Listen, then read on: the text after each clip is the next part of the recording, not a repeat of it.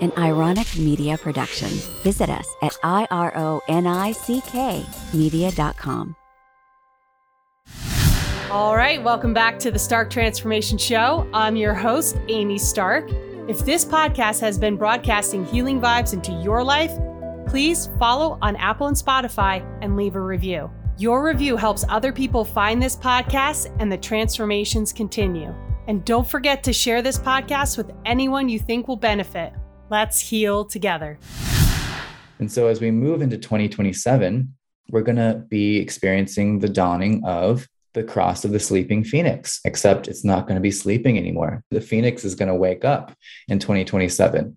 And the implications of this is that our background frequency for a planet are going to shift into individual survival, meaning that doing things our way in the way that satisfies us as unique individuals, individual spiritual awareness, which means we're going to have a huge shift in our capacity to connect to the truth that we're all one consciousness experiencing itself through different filters. And there is also a keynote of breaking down barriers to cooperation, breaking down barriers to intimacy, breaking down barriers as a general theme that's going to allow us to reorganize how we do everything on this planet. It's going to be a lot more about small pods and clans of like minded people working together to maintain their individual survival.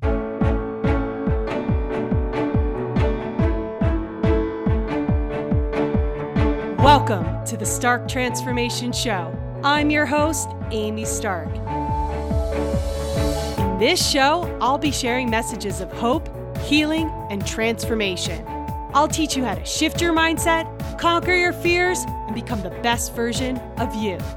You'll hear incredible stories of transformation and about the extraordinary journey I've been on for well over a decade.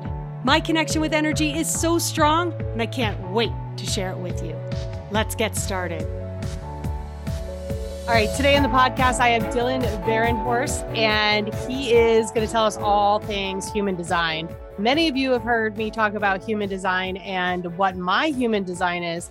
I've briefly mentioned a couple of things, but it was pretty life changing to hear somebody talk to me who I've never met and say so many things that were so relevant to who I am, how I operate, why I do the things that, that I do, and why even I have a podcast, which is pretty incredible that it's all looped into human design. So, we're going to talk about human design and also about his journey to finding human design and why it's so important that everybody know their human design.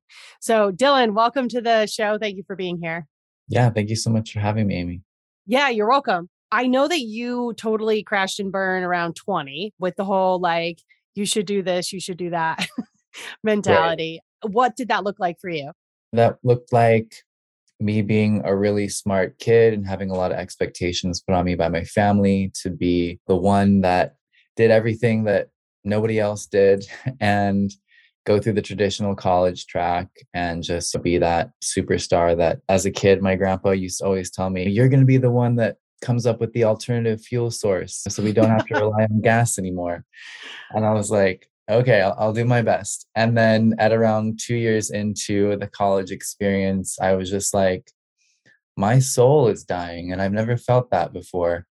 And i remember i was at a bus stop and i was just so drained that i was like laying in the grass it was i couldn't even like sit up commuting back and forth. And i was like i can't do this. I, I cannot do this anymore. And it's like the universe heard me in that very honest call.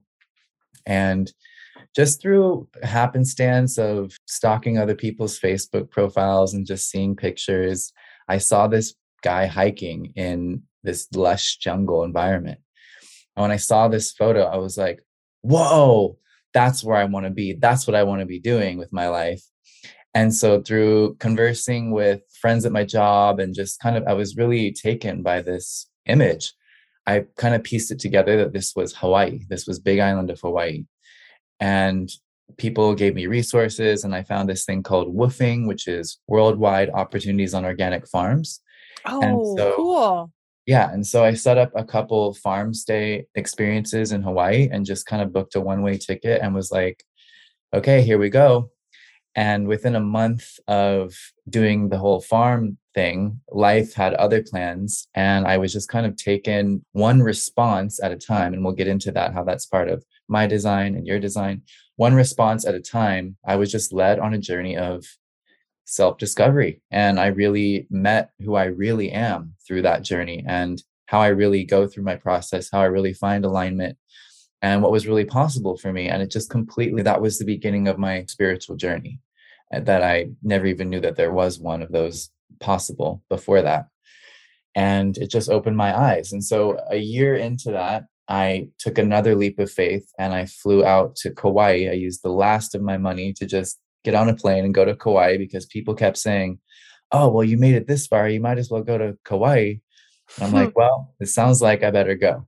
And there I had my experience with my first experience with human design, where randomly talking to a stranger on a beach and he was like i've got this friend that does this thing called human design i'm not that into it but i feel like you would be and i was connected to another person. I went i was taken to this really unique like it was like these tiki huts in a big grass clearing and then you go inside the tiki hut and it's full of like screens and technology like the control room in the matrix. It was like such an what? interesting position and he pulls up my chart and i see my chart for the first time not knowing any of the meanings that go behind it but there was this instant recognition of that's me i don't Whoa. know what this is but that is me and i felt it in my cells that this was correct and so that's where the journey began and the rest is history. Wow. So I can agree with that as well. But like I didn't say that's me when I saw that weird ass chart because it does look really crazy weird.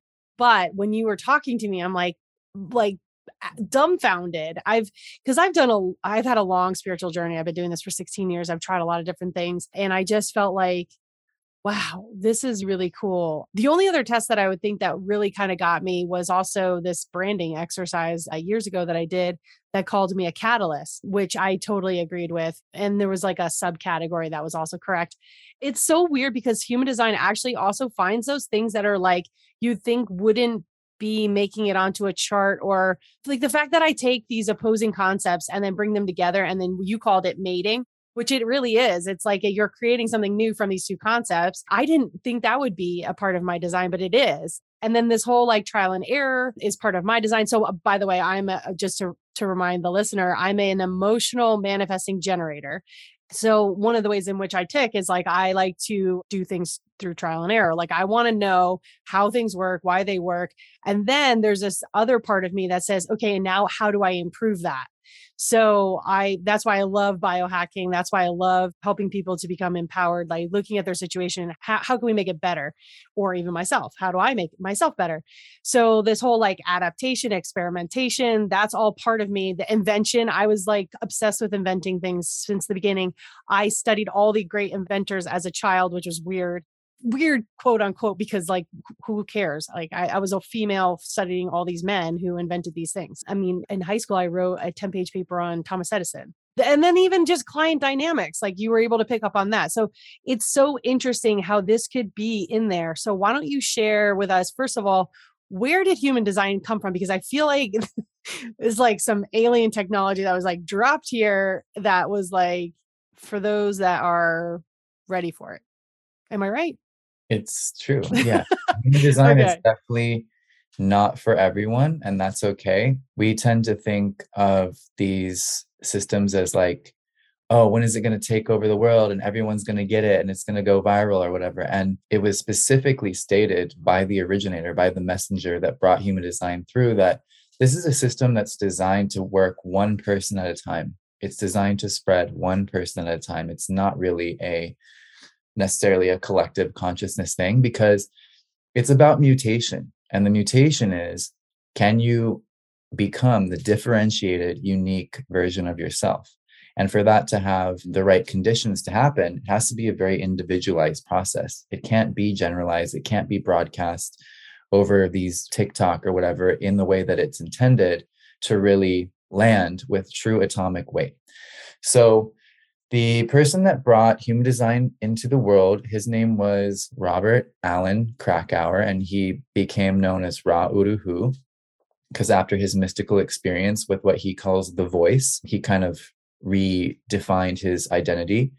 And so he was somebody that was very successful in the patriarchal dominated material world. He was an advertising executive, he was a TV producer in Canada, and he had done very well for himself. But he was going through basically a midlife crisis and left that whole life behind to kind of become a hermit on the island of Ibiza. And there he had several experiences with psychedelics that weren't the actual way that human design came through him, but they did prepare him to have the experience that would give us human design. He did a lot of deconditioning of his own right. through his hermitage. And then through one evening, he was coming back to his little shanty shack that he was living in, and he saw that the lights were on inside, and he thought that he was being robbed. And so he like very cautiously, you know, entered his house and saw that no one was there. And as soon as he stepped into his little cabin, a mystical force took over. And he said it was the, the most excruciating pain that is imaginable. And that this energy just seized his entire brain and nervous system. And the voice said to him, and he said the voice sounded a lot like a heavy smoker, like a woman from New Orleans or something, and said to him, Are you ready to work, dog? And for seven days and seven nights, he was just like just crazy scribing down all of this information about the design of forms. So the original way that this came through, this technology came through, wasn't just human design. It was the design of plants, it was the design of birds, the design of fish, the design of all forms, even inanimate objects, where we were given the design of inanimate objects at that time. So wow. we went through this seven day crazy bender of cataloging all this information. Then he said on the seventh night, a huge amount of water drained out of his ears, and suddenly he was back into his normal functioning capacity. And when he kind of came to and really understood what had just happened to him, he was so shocked and frightened by the whole experience that in that kind of stupor in that daze, he actually attempted to destroy a lot of the information that he brought through. Oh my goodness. And so, what's kind of ironic about it was that a large chunk of what he channeled was lost. And mm-hmm. only later, some of his helpers or disciples or whatever you want to call it actually reconstructed what was left. And that's what the human design system was based out of. And then he spent the next decade kind of testing it and verifying it. Was this actually something that was accurate and true and that could actually have repeatable, verifiable results? Because he was a very practical person. And he saw that it couldn't be beat, that there was actual validity to this system. And so he began his journey of traveling and teaching for the rest of his life. Wow. That's so intense. That's mm-hmm. crazy. Yeah. That, that's really nuts. Actually, I've heard of that water coming out of ears when people channel, uh, like after they're done channeling, this massive amount of water leaving the ears is weird. Okay. In order to do human design, you have to know your birthday, your place of birth, and the time you were born. Those three data points really find all this information, correct? Right. When we look at a human design chart, we're not just looking at that time of birth, we're also kind of cross referencing a time that goes back 88 degrees of the sun's arc, which is about three months before the time of birth. And that also gives us a rendering of your unconscious imprint. And so human design is showing us that we are a binary consciousness. We have an unconscious design that's our body, our vehicle that lives life and runs our unconscious processes like our heartbeat and our breathing and our digestion and things like that. And then we have the personality or the passenger, the conscious aspect of us that's here riding in this vehicle, looking at the world through our unique perspective, collecting those data, that data and those experiences, and that can share and commune with others over what we see. So the cosmic clock that is kind of always ticking with the movement of the planets and the the distribution of these subatomic particles called neutrinos which actually originate in stars these are the medium that form the imprints that make us who we are so hmm. at your time of birth and at that 3 months before birth point neutrinos were flying through Jupiter in a certain placement in the sky, in a certain placement in the 64 gates of the I Ching. And then those same neutrinos that flew through Jupiter came into your crystal of consciousness and gave you that kind of minted your design, like you would mint a coin. And it was an imprint and a capturing of all the data that was taking place in the universe in that moment. The thing is that this chart that we look at with human design is usually just the top layer. The more prowess that the practitioner has, they can take you deeper into the layers, but the chart is actually five layers deep. And those five, that fifth layer, especially, which we call the base, this is something that's changing quite rapidly. So, from one minute to the next, there could be a different placement in your base, which sets up a whole different architecture for your cognition. And that's why birth time is so important, so that we get down to the foundations of your genetic code, who you really are, and how you operate to me it just mind blowing i still am very scientific in the way that i approach things even though uh, i'm a psychic medium healer like i said this is the duality that i hold I, I just find it mind blowing that this all is just in there. And in fact actually now as a mom i'm like i, I want to do my son's chart so that i can help him become the greatest version of himself, knowing who he really truly is, or at least using it as information, not like pigeonholing him into anything, but just knowing how to really access his potential in a profound way. Wow, I'd like it's so ma- amazing that there's even four more layers than what we discuss to me, which is also something I'd be interested in knowing further about. But how is human design supposed to help people get more empowered? Like I get it. Like I see, it's just like I said I, to Amy on um, the podcast. It felt like I got a healing because when you hear that your idiosyncrasies or whatever the, the you that is you is Correct. validated. What's that? It's correct. Yeah. It's correct. It's validated. You're just like, oh, I can relax now. Like I there's no being something else. Like I just need to be as much me as I can be and start embracing these things that I thought once were unique or weird or I don't know. I mean, it is unique, but I don't know. I just I find it really crazy. I have a podcast and you said to me, you're like, you are here to share your wisdom and experiences with others, like to many. And then also a promise of transformation. Like that's in the podcast name. Like it came to me 12 years ago when I was sitting and meditating, and it, they were like, Your business will be called Stark Transformation. I was like, that's awesome.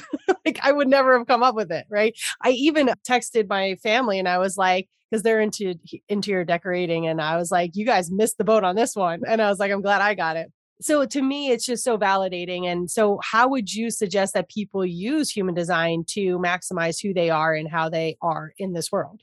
The cool thing about human design is yeah it gives your mind a lot of validation and confirmation about the unique attributes of who you are but it also gives you a strategy and an inner authority that you can work with in your decision making in every moment of your life and that's really where the transformation takes place is yeah it's really fun and, and cool to know but until we can actually take that into the practice and into the real world into the 3d of our lives it's just more mind candy as i like to call it.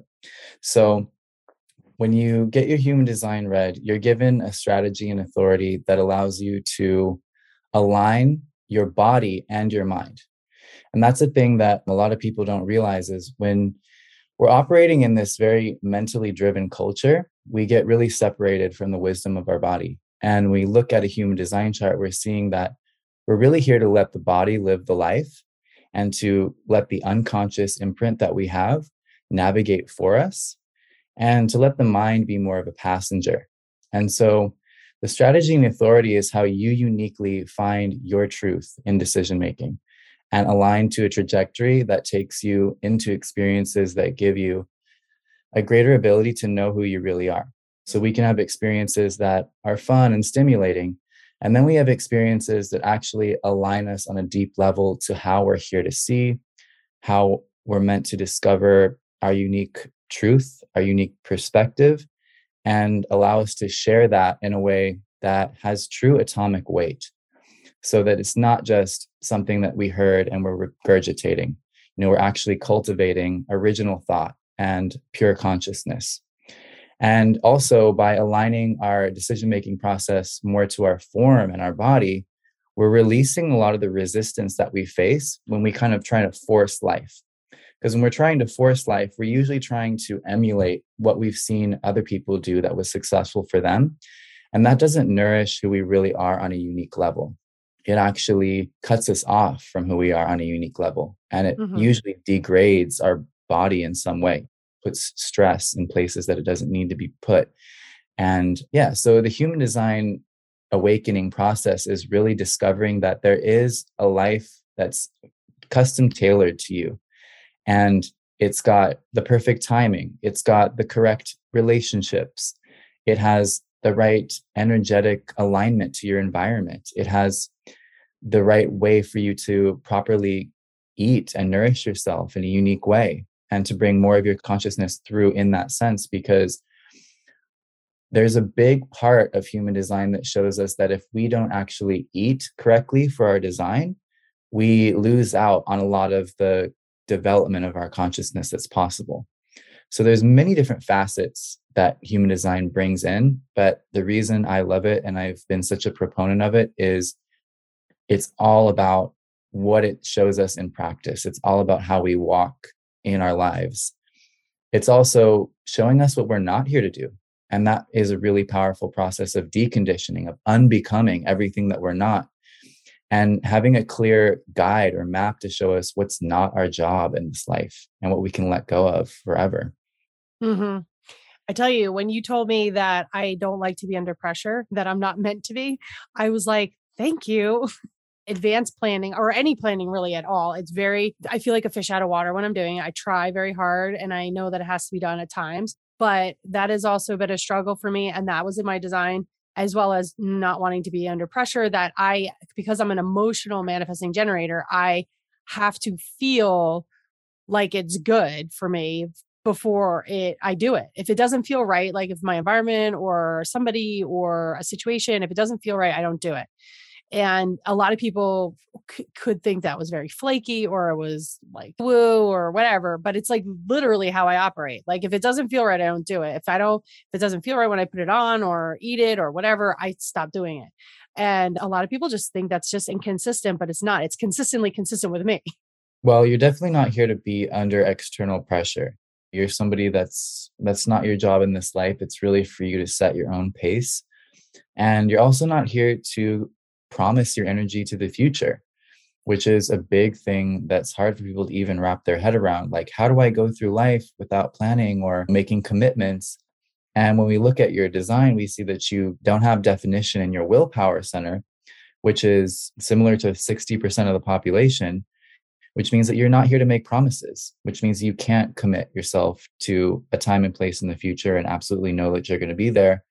Because as a generator or manifesting generator, you're here to live in the flow of life. And the flow of life is nonlinear. And so to try and make ourselves show up for these linear times and dates and things of that nature, I mean, we can get come close, but it's really not in our best interest because there's other things that our energy might call in.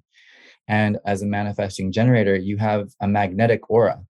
So something that lights you up much more and is actually in much more alignment for you might get pulled into your life in the meantime.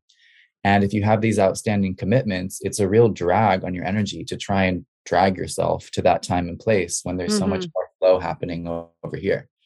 Mm-hmm definitely it's it just it is it's so empowering and it's so relieving that i can just be me and that i don't have to fit into these boxes and that it's it's almost like i'm fighting against a code that i've put in my own computer if i were to be fighting it which Absolutely. is going to slow down a computer any interesting like things you can tell us about the different types of human design like for people out there who don't really know like there's i know there's several different kinds and then it gets more specific from there can you tell us what those are yeah. I like to think of it as we're all kind of different specialized cells in the body of the planet. And so the four main types that we have, I guess I should say five, are the 70% majority, which are generators. So these generator cells or generator people are here with a lot of life force energy. They're kind of like the mitochondria. They're literally generating the energy that gives life to the world. They're carriers of the life force of planet Earth on the surface of the Earth. And they're here to build and create. And the thing is, they don't know what their energy is designed for when they come into the world. It's only through responding to the things that truly align to their energy that they get to discover decision by decision, step by step, who they are and what they're designed for. So the generators really hold the most energetic weight of any type. So if the generators are doing well, we're all doing well. And something to understand if you are a generator or manifesting generator, they both kind of fall in the same category because they have the same type of aura. This world, this Maya, this illusion of the 3D, is generated through the generators. So it's not just that we're here like building stuff and picking stuff up and putting it down. The whole reality itself is coming through us. So if our energy is in align in alignment, then we find that there's more alignment in the world. If our energy is attuned to abundance, then we find there's more miraculous abundance in the world. But if we're if our energy is being exploited, if our energy is being stolen from us or just forced to do things that it's not designed for, then it kind of messes up the whole energetic architecture of our reality here. So generators hold the biggest sway and there's they're the most common so sometimes when people hear that they're a generator, they're kind of disappointed. They're not one of the more specialized types. But the thing is, every generator in their signature, in their like most aligned state, is, in my view, an answered prayer from the universe because that generator has an almost unlimited capacity to bring things into the world. Like they have almost unlimited reserves of energy when it's used to the for the right things. So know that it's actually very miraculous to be a generator. It's just not as easy to access that truth at first because it's a process. You have to go through the development process of building who you are by seeing who you are, by seeing what your energy responds to. So then there are the projectors, which are about 20% of the population. And projectors are the newest type to come to the planet. They've only been here since 1781. And projectors are here to wake up the generators. Whereas the generators are kind of like the medium of life itself. The projectors are the ones that are kind of like floating above it and they're seeing it objectively. So they can see the whole game board and they can see all the chess pieces. And from that unique perspective, they're able to know who goes where to plug in a given generator with given skills into the right use of their energy so that they can wake up to their true nature. So projectors are here to really activate our truest template. They're here to shine a light on us and guide us to the proper use of our energy. And the thing to remember for projectors is you don't have your own energy, which means that you're not here to work. Projectors are not here to work. They're here to be energetically supported through the people that recognize their gifts and invite them into life for what they can help us achieve. So projectors are more apt to be coordinators, leaders, delegators, counselors, healers, guides than they are to do the heavy lifting of life. And that's super important for them because it's very easy for projectors to take on the energy of others. They're very open. So when they take on that conditioning from that other 70% of the generators in the world, they can kind of get overwhelmed and start acting like they're generators, which is the most detrimental thing they could do because they don't have that same regenerative capacity, which means that they can get burnt out very easily. And that could even lead to serious health problems like autoimmune and even death because they don't have that life force regeneration capacity. So projectors really need to value their energy at a premium. They need to eh, build in a lot of time and space to themselves and they need to understand that they're here to guide, but not to do things for people. They're just here to show the way. And when they do that, they can become some of the most successful, recognizable, notable people around. So then we have manifestors, which are 8%. These are kind of like the dinosaurs of the whole game because manifestors have kind of completed their journey already.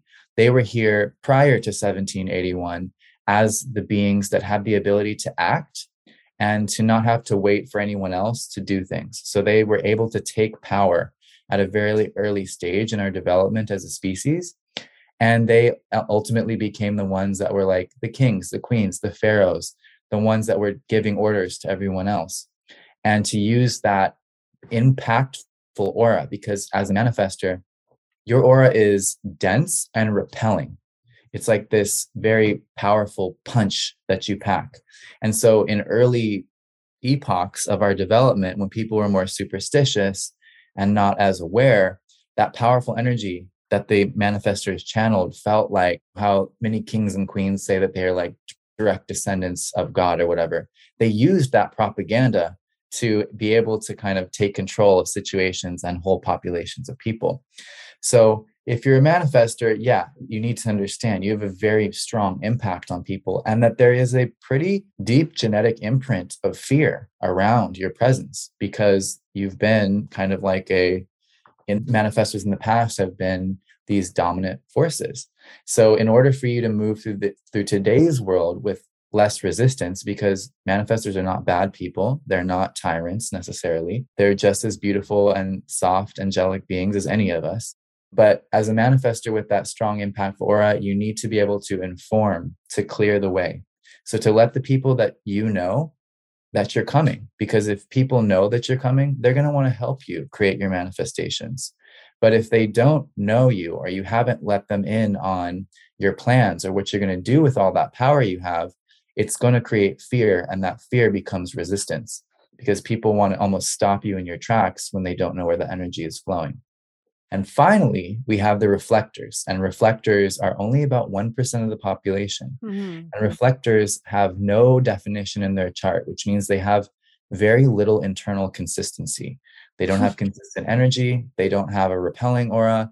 They're not necessarily here to be a guide per se. They're kind of just a conduit for pure awareness. And because they don't have any of the consistent energy in their chart that the other types do, they can see everybody for who they are. They have an objectivity to them because they have no investment or involvement in the energy that everyone else is partaking in. So they're kind of standing outside of the game. And from that position, they can see who is really unique, who's really living their design, who's completely lost, how is a process doing like if let's say we're trying to start a new company or just start a new initiative of some kind and there's problems involved but everyone's so mixed up in each other's energy they can't see the true root of that problem. The reflector being outside of all that energy is going to be able to see oh it's clearly this person or this way of doing things that's putting a wrench in the whole operation. So we call upon the reflectors as our sounding boards and our advisors the ones that can really see the whole situation and give us that feedback that we need to improve our endeavors.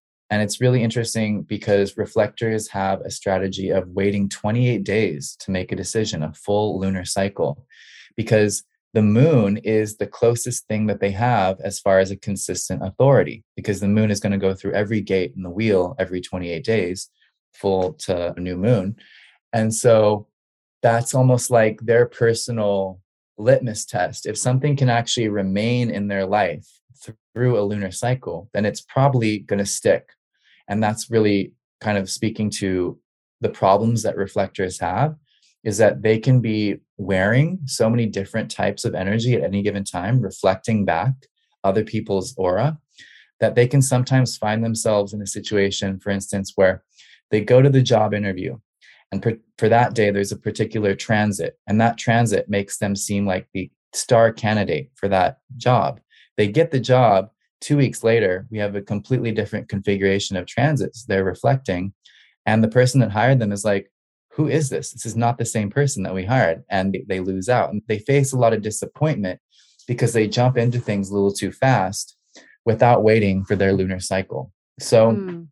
they have a pretty unique and very patient process in this life. Wow.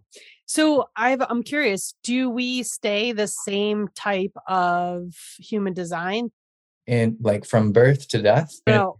Yeah, like I'm talking about like reincarnation. Am I going to come back as an emotional manifesting generator or am I going to come back as a reflector or something else? According to the fundamental teachings of human design, that is not addressed. And so I say that disclaimer because a lot of people in the human design community are very stringent to how the, the system was brought in.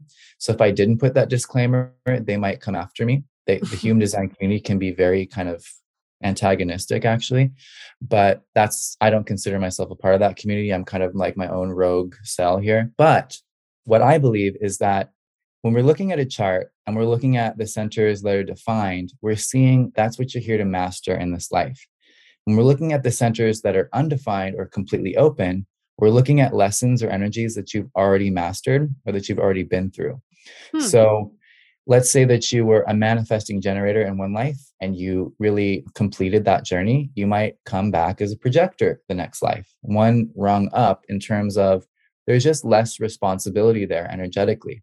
And if you completed that projector journey to a T, then you might come back as a reflector with no, almost no imprint left just pure a pure filter of consciousness. So i think we're kind of as we move through our incarnations we're actually letting energy go until we have almost none left and that's when we don't have to come back anymore when we used up all the energy. Yeah to me that makes a lot more sense than you would be the same imprint the whole time. Yeah so what you, what you just said was like I had I know that I have an open center over my heart space or I believe that's what you had said and that I have a love of humanity in there. So you were just saying that means that I've mastered that center. You have we call it the G center, which is the center of gravity and it's a center of direction, love and identity. And it's a place where we establish the roles that we play in life it's where we establish our direction, where we're going, the places that we belong in or feel belonging in, and as well as how we give and receive love in through our life process. And so for you, you have every gate in that center undefined except one.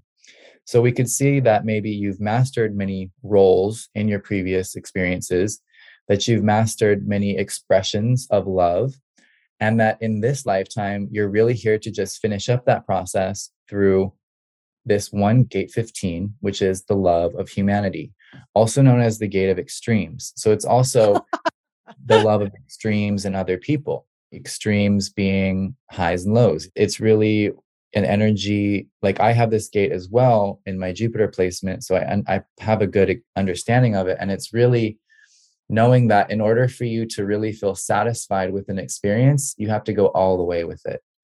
And you have to take it to an extreme. And then once you reach that extreme, you can move to the next thing.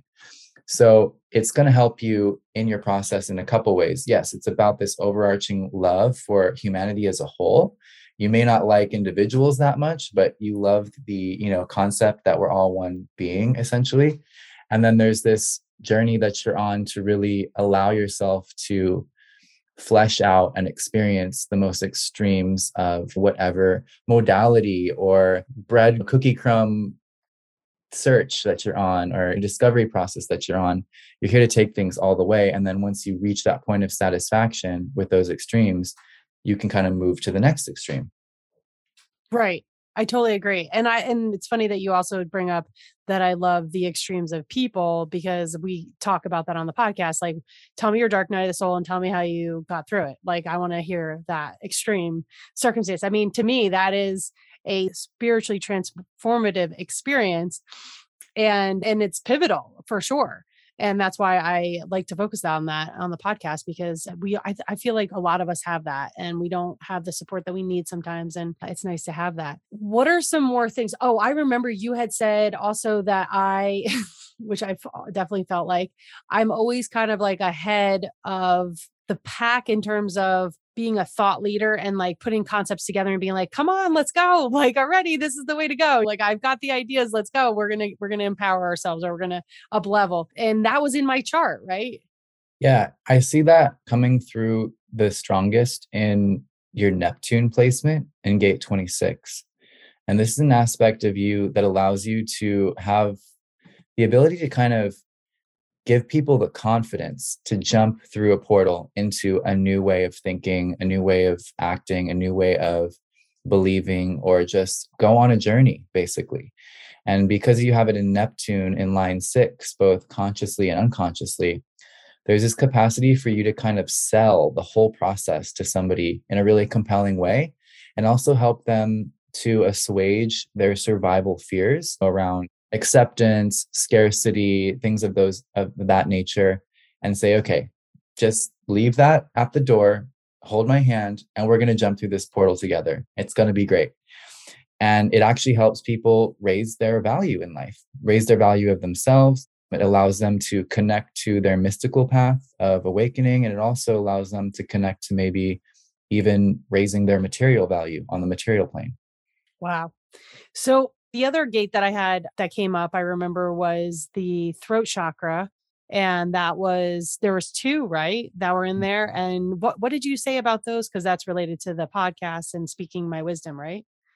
Right. So you From have my gate, life.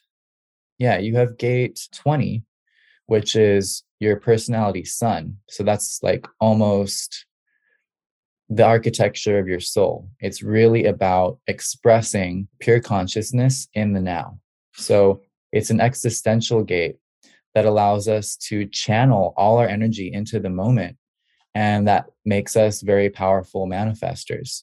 In my experience with gate 20, it's kind of like the it's kind of like a gear shift it's kind of like an, a valve where when we really work with this energy intentionally we can actually increase the amount of consciousness that we can fit into our bodies in a given moment and increase our bandwidth so to speak and that's really playing into your incarnation cross which is called the sleeping phoenix and that pertains to the future of our species and how we're evolving. And the sleeping phoenix, I would say, in this era is really about building the perfect vessel for spirit. So that goes into your biohacking, that goes into all the modalities that you use that are really helping us create more space within our physical body, within our nervous system to hold more of our spirit awareness.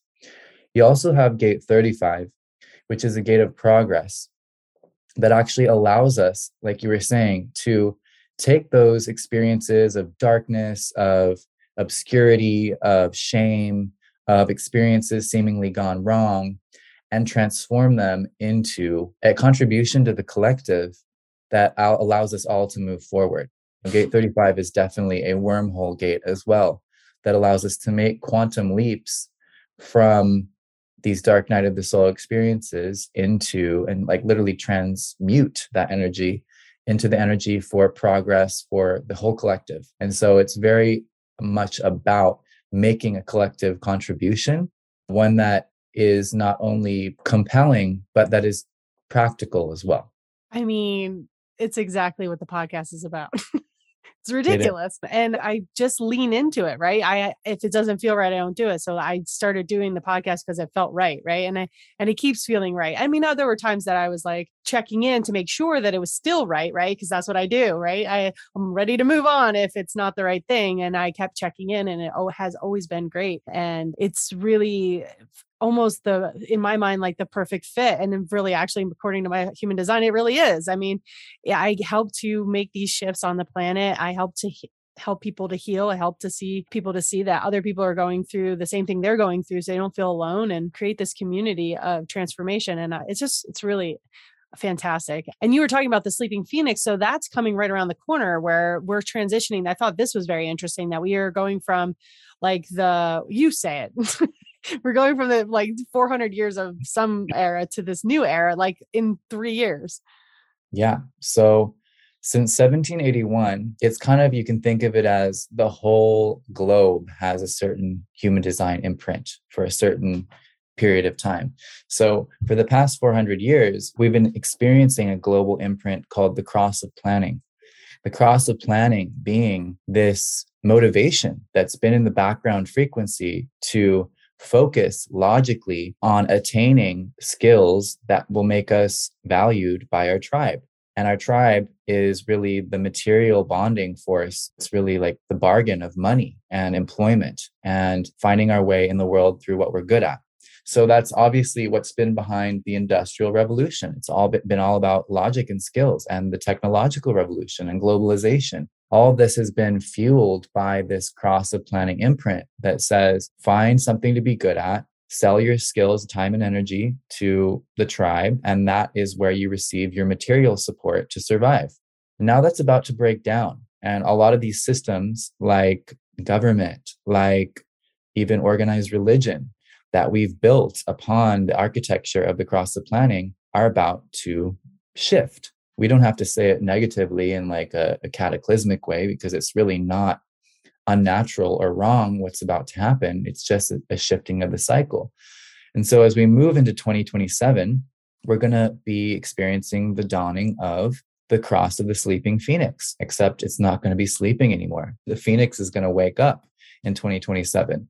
And the implications of this is that our background frequency for a planet are going to shift into individual survival, meaning that doing things our way in the way that satisfies us as unique individuals, individual spiritual awareness, which means we're going to have a huge shift in our capacity to connect to the truth that we're all one consciousness experiencing itself through different filters. And there is also a keynote of breaking down barriers to cooperation, breaking down barriers to intimacy, breaking down barriers as a general theme that's going to allow us to reorganize how we do everything on this planet. It's going to be a lot more about small pods and clans of like minded people working together to maintain their individual survival. To actually, it's almost like you're going to be finding the people that are part of your soul group because there's that keynote of spiritual connection and spiritual awareness being the main guiding force of this transformation. And there's this capacity for us to break down our seeming boundaries, our differences in belief, our differences in where we're coming from as far as our life experience, and to essentially survive the collapse of the structures that we've relied upon so heavily during this last period. What's another fascinating thing about the cross of the sleeping phoenix is that it's actually going to bring to Earth a new, updated evolution of the human being. So we're known as far as like on an animal scientific level, we're known as Homo sapiens. And we're in the human bodies with these souls that may be from Earth or from other places, depending on what you identify with. As we move into 2027, there's going to be a new form of human being born through us and we know we know these beings as raves and that's kind of an abbreviation for rays of love so we as the transitory homo sapiens we have to rely on okay pick up this mug i lift it to my mouth i have to do everything to make my survival continue we're very much in the 3d these new rave beings are going to be connected to to hive mind, to collective consciousness. So there's not going to be any separation from where they're standing between them and you. So when they're looking into your eyes, they're just seeing themselves. When they're looking into my eyes, they're still seeing themselves. There's no separation in their experience of their consciousness. And this is going to open up the, the portal. It's just going to open up the grids to a new frequency coming onto our planet that's all about the recognition that we're all one. And I believe that these beings are going to have the ability to engage in direct manifestation. So instead of me having to build a shack brick by brick and pick up the brick and put on the mortar, it's almost that they're going to be able to just think it and it is.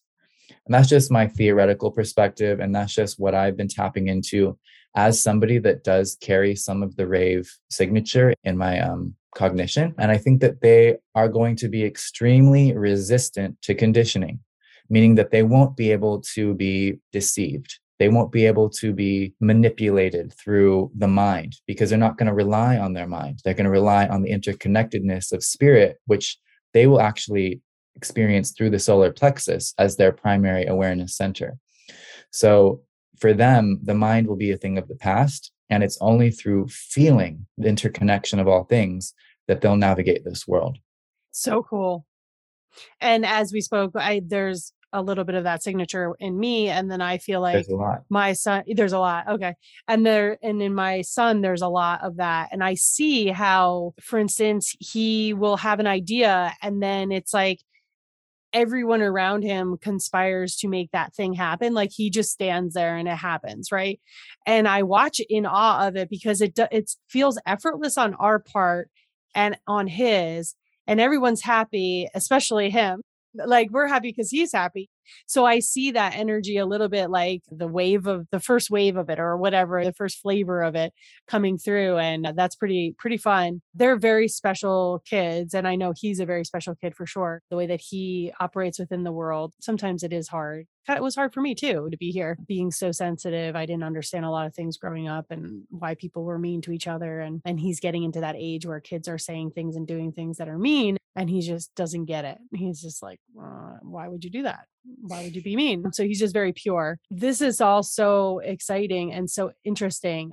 What are the other levels? You had mentioned talking about food and like what serves your blueprints but like what are some why would you keep going through your human design down to that fifth level like what would you gain from each level? Just a quick synopsis. Well you have to really want it because it's a very patient process of transformation because what we're doing is we're realigning ourselves on literally the genetic level. And the genetics or the dna strand that you have in this life is I mean, it's a wormhole. It's pulling in interdimensional energy that broadcasts through your physical body and creates your reality. So, as you clean up these and decondition these deeper layers of your genetics, you're working through generational trauma, you're working through mutations and distortions that go back many generations. And you're opening up the potential and the possibility for you to experience your consciousness in the most pure and clean way that you possibly can, which you would most likely be one of the first people that even ever have the the potential to do this. So yeah, me, me, any one of us that were going deeper into oh, the different layers okay. of their time. so yes you but anyone that wanted to yes you and so yeah the four transformations really go into transforming the way that we nourish our brain systems because our brain our physical organ of the brain if it's not nourished uniquely to our design then we get this thing called fat brain where the nourishment that we take in just kind of goes everywhere and it doesn't hone in and refine and cultivate our unique thinking hardware right? And then that goes into putting the body in its right environment because as you decondition the brain system then you start to see those effects in the health of the body and then the body is going to want to be more supported by being in its correct environment, which then aligns you to your correct fractal trajectory, which means that it puts you back on track to actually live your destined life. What that then does is it aligns your cognition, the way that your mind thinks, the motivation behind how you think begins to realign to its proper process. And then that opens up your perspective, your view, how you actually see the world uniquely in a way that only you can, and that you can, on your life path, see the things that you came here to see. We're not all here to have the same experience. We're here to see from different perspectives, and we're here to go out on an edge in that sense and really etch that out. And what that does is it allows us to bring that unique perspective, which is of immense value to the collective, because it's so purely something that no one else has. And it really starts to operate as what we call outer authority. We all make decisions in our human design based on our inner authority, and that's what begins to align us to our process. But as we really um, take that process all the way, we kind of flower as the unique being we're meant to be or that we were born to be. And that allows us to have this very impactful outer authority and make a very original contribution to everyone else. That's why he would want to do it. Is just to like clean up all these different layers of our genetics and that lets us have a very pure experience of who we are and it may be nothing like who you thought you were when you started the process. And so what we say is 7 years for a full deconditioning process. If you start this journey, you're going to see things changing right away, but you're really going to see a whole new being emerge after that 7 year mark because that's when the cells, all the cells in the body have renewed themselves in that, mm-hmm. in that seven year cellular.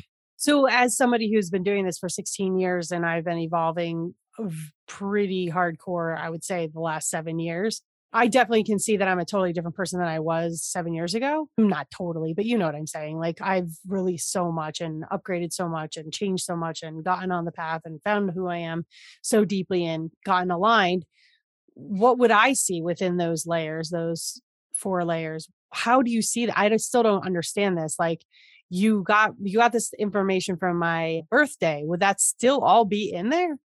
Yeah. Yeah. Oh, Wow. What would be in there would be how we could show you the signposts that will come up for you to see that you are making that progress in the proper order. So it's not that I would be able to tell you what you would see because that's what you would tell us. You would show us the transformations just by your beingness. But if we went through like what we call your PHS, your primary health system, we would help you understand how to align yourself to how you eat. Because in human design, the dietary regimen is not so much about what you eat, but how you take in food is information basically. Food mm-hmm. is information for the body. We would also be able to show you what your ideal environment style would be like. And what you would really see is that you'd be naturally aligning to these environments kind of by nature. It's not that you would be mentally being like okay here's the environment. I need to go move there now. No it's more about following the strategy and authority faithfully for for a certain till it reaches a certain critical mass and then it kind of shifts you into the proper relationship to your dietary regimen, to your environment. And then that impacts the way that your psychology, your motivation of your mind, and that opens up your correct view. So that's kind of the beauty of it is that we can give you the guide, but ultimately only you can be the experiencer of those transformations and we see it through you. Got it. This has been fantastic to talk to you about all this human design, your wealth of knowledge. Do you have anything else you want to share with us and tell us how we can find out more about you, connect with you, book a reading with you, all that? Yeah. The last thing I want to add is that this knowledge is actually intended for the children because as adults, we kind of have to go through it to try and rewind ourselves to our defaults and move through that conditioning. But there's only so much we can do once we're at a certain point. But if kids are raised with the awareness of their design, raised with the awareness of how they make decisions properly, then they never have to take on as much of the conditioning that we had to.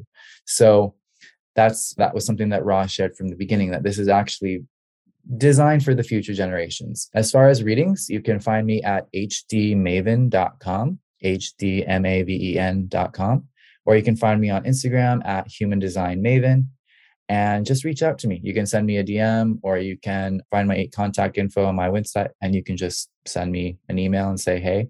I also have a, a button on there for booking. And other than that, yeah, thank you so much for having me. It's been great to vibe with the fellow sleeping phoenix. I'm one as well. That's awesome. Talk about these wonderful transformations that we're all exposed to right now. I definitely think that this information is blowing up right now for intention, meaning like everybody's starting to talk about it. The buzz is out. It's sort of like things go in waves. Yoga was like a big thing that everybody was talking about, and then it kind of fizzled down. And these things come along because we need them at the time that we need them. And I feel like human design is just the next bit of information we need to, to jump off to to get through this apparently this new transition. I mean that's 400 years that we're leaving behind. That's a big transformation right there. Dissolving of all the ways of which we knew things worked and that's big. I'm so grateful that you're out there. There's lots of other people out there that also do human design as well. Feel free to reach out to them as well. And thank you for being here. Thank you